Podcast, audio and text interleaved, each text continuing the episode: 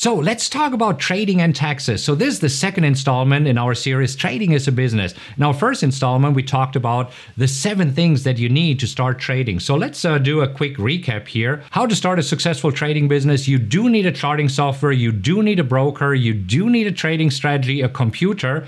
I recommend having a second monitor. There's a few newsletters that I recommend. And then, of course, we have to talk about trading and taxes. So, right now, we want to jump in and talk about trading and taxes. Okay, so it's actually more fun than it sounds because I know uh, taxes, we have to pay taxes there are some really cool advantages when the IRS recognizes your trading business as a business. Now, first of all, full disclosure, I am not an accountant and I'm in no way qualified to give you any legal advice or money saving advice. This is my opinion. This is what I've experienced. I'll give you some resources. And I'll also, at the end of this session, I will give you some resources where you can talk to professionals who know what they're doing. Anyhow, here are the advantages. When you do have a business, when when your trading is recognized as a business, you can deduct expenses from your trading income. Now, what are expenses that you can deduct? You can deduct expenses for your home office because you're working from the, somewhere, right? You can deduct expenses for education. So if you have invested in education, it is possible to deduct this. Now, you can also deduct startup expenses that you have for your business. So there's a few more things that you can deduct. For example, you can deduct organization expenses. And uh, by this, I mean, for example, the cost of forming an LLC. We'll talk about it. Do you need an LLC or not? We will talk about this here in a few moments. But I just want to show you what all is possible when the IRS recognizes you as a business. Okay, so then um, you, you have so called tangible property expense. What the heck does this mean? This means, for example, your computer, which could be a laptop, your monitor, and any other thing that you need for your trading business, right? So, computer and monitor is the most common here. Now, here's the other cool thing like every other business, you can actually deduct expenses of seminars. And if you have to travel to these seminars, travel expenses can be deductible. Again, there's rules and regulations that are applying. I am not a CPA. Please talk to your CPA or talk to the resources that I'm giving you towards the end of this show here. Okay, what else can you deduct? For example, market data. You know, when you're signing up, for example, for TradingView, you can sign up for market data. It's really not that expensive, but if you're paying 10, 15, 20, 60 dollars a month, depending on what market data you subscribing to, this is definitely deductible. What else? Stock borrowing fees. So when you're shorting a stock, you're borrowing a stock and your broker is charging you a fee. Now, it's not a whole lot because especially right now interest rates are, are low. So but there is a fee and you can deduct this from your income. What else? For example, margin interest. If you have a margin account and you, you pay interest on this, again, it's not a whole lot. It's probably just a few dollars, but you can deduct it. So as you can see, there are many advantages of having a trading business. So the key question here right now is what qualifies for trading business? Because think about it this way. Let, us say that you're starting trading and you are not yet as profitable as you want to be, or you, you start growing a small account and uh, you're making, I don't know, maybe $10,000, $15,000, $20,000 a year. And let's say that your expenses are higher than your income, then you have a loss in this trading entity. When you have an entity, it is on a Schedule K, I believe, and you can actually offset this with your regular income. So it's really, really cool. That's why I say trading and taxes, it is fun if you know what you're doing and if you are recognized by the IRS as a trader. So this is called having the trader tax status. Let's talk about this. What is needed so that the IRS recognizes you as a trader? So there is actually a statement from the IRS. Here under traders, special rules apply if you're a trader in securities, which means that you're in the business of buying and selling securities, stocks or options, for your own account. The law, the IRS law, considers this to be a business, even though a trader doesn't maintain an inventory and doesn't have customers. However, there are some rules. To be engaged in the business as a trader of securities, you must meet all all of the following conditions. Number one, you must seek to profit from daily market movements in the price of securities and not from dividends. So you have to be an active trader, buying and selling. Dividend investors don't count. Your activity must be substantial and you must carry on the activity with continuity and regularity. Now, as you can see, this is as vague as it possibly gets, right? I mean, can you be any more vague? So, this is where the IRS gives you a clarification. And in a moment, I will give you a few guidelines that I found when I did some research of what is considered your trading activity be substantial, because obviously, this year thus far does not help us at all. So this is where the IRS says, well, we are, we are considering the following facts and circumstances when we are determining if your activity in securities is a trading business. The typical holding period. So Obviously, as a trader, it should be as short as possible. Now, for me personally, for my trading, I typically hold a stock or an option between 5 and 25 days. And there are even some times when I'm holding it less than a week. So that definitely qualifies as a trader. As I said, in a moment, I will give you some more guidelines. But let's take a look at this. The frequency or dollar amount of your trades throughout the year, the extent to which you pursue the activity to produce an income or a livelihood, and the amount of time you devote to the activity. And uh, this is where I said, okay, what the heck does it mean? I mean, this is still as vague as possible. So I did some research on the website and I came across one of the website. It's called greentradertax.com. It's a website maintained by Robert Green. And uh, again, he's just saying, okay, how to qualify for this. And here are some golden rules. So there was a court case in 2015, so only five years ago.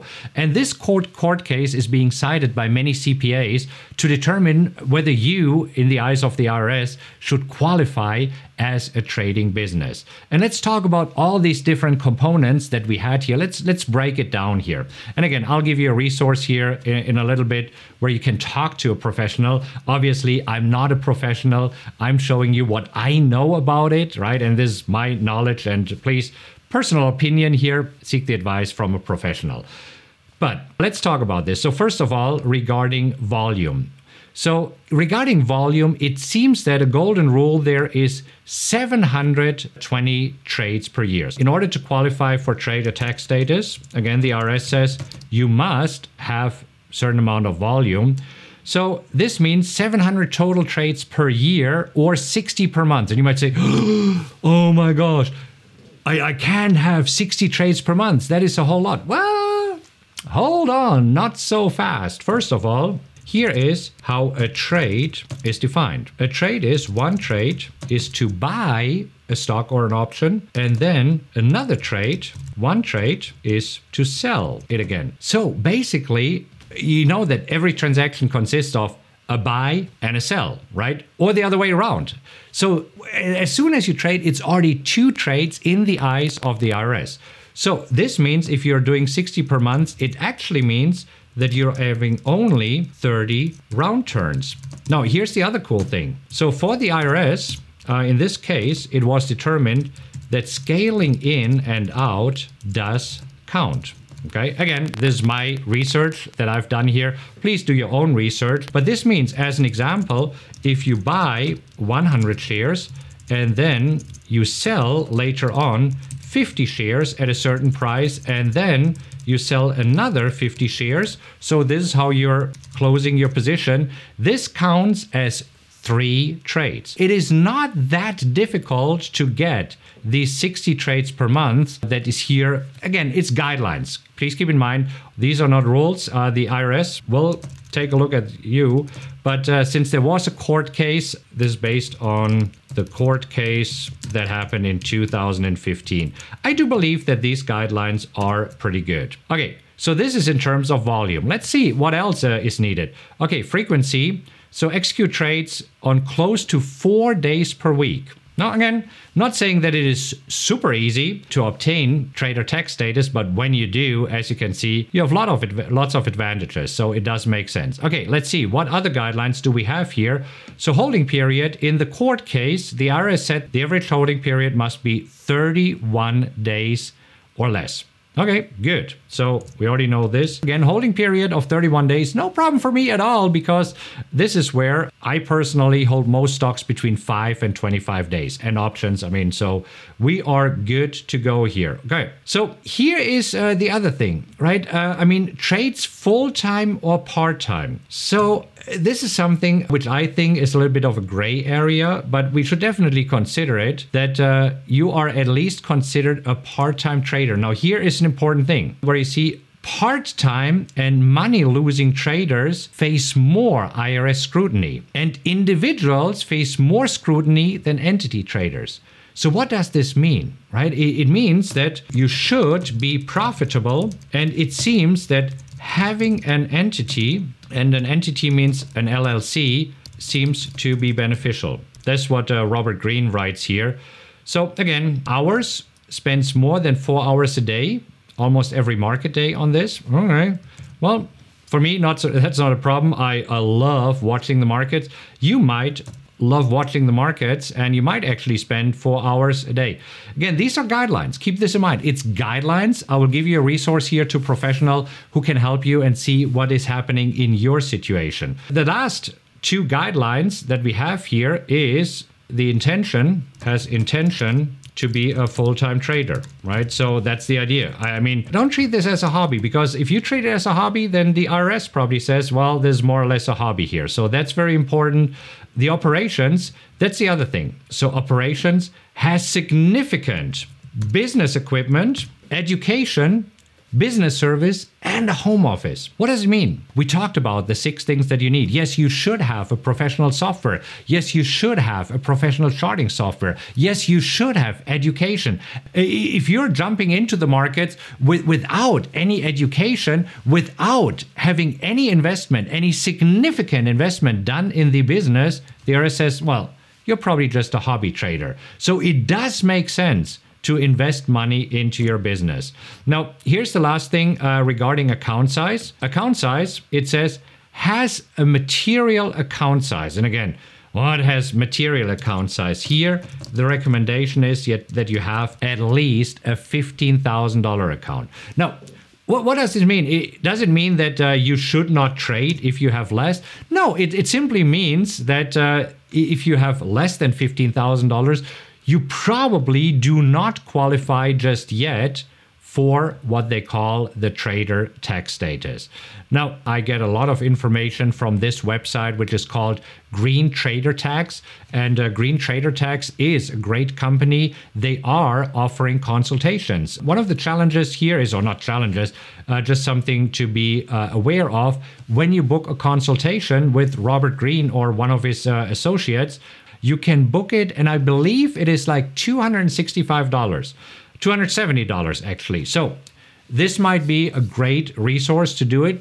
However, there's also another company, it's called Traders Accounting, where you can schedule a free consultation. And if you're interested in scheduling a free consultation, go to rockwelltrading.com slash taxes. When you click on uh, rockwelltrading.com slash taxes, it brings you to this website where you can have a free half hour consultation. And during these 30 minutes, again, it's free, you will discover uh, how an entity can save you thousands, what are possible deductions, trader tax status versus investor status, and so on and so on. Now, very, very important, there are a few qualifications. You need to meet the following requirements in order to sign up for a consult, ready to trade out of a business in the next two to four weeks. So, this means that you should be close to meeting these requirements. If you haven't even started trading yet, don't book a consultation. It doesn't benefit you at all, right? So, but if you are already trading, if you are already making money, if you already have an account that is at least $15,000 or more, if you have spent uh, significant amounts of money on education, on business services, on a home office, on software, on a computer, then it does make sense. So, again, do not apply for this free consultation. Really, they won't like you if you're not ready and if you don't meet these criteria. Also, if you already have a business, don't don't ask them for a consultation. They help you to get set up. Okay, so if you have a business, there's probably your, your existing CPA can help you with this. And right now, uh, you must have either U.S. citizenship and or US residency because these guys they know their stuff here in the united states. So they might not know the rules in your country wherever you're from. So if you are in the US, this is for you. Again, go to rockwelltrading.com slash taxes. That brings you automatically here to the free half hour consultation. So, long story short, trading and taxes can be fun. Uh, again, if you qualify as a trader and if your trading uh, trading qualifies as a business, then you can deduct a lot of expenses, which is really cool. All right, that's it for today. If you enjoyed this episode, please make sure that you subscribe to this podcast. And if you could do me a huge favor and rate it, that would mean a lot to me. Just leave a five star rating and let others know what you think about the podcast. Also, you can go to rockwelltrading.com slash social, where you'll find links to all of my social media accounts, as well as event info, blogs, and other cool updates I have for you. Thank you so much for listening, and remember to join me next time. Until then, have a great time, and I'll talk to you soon.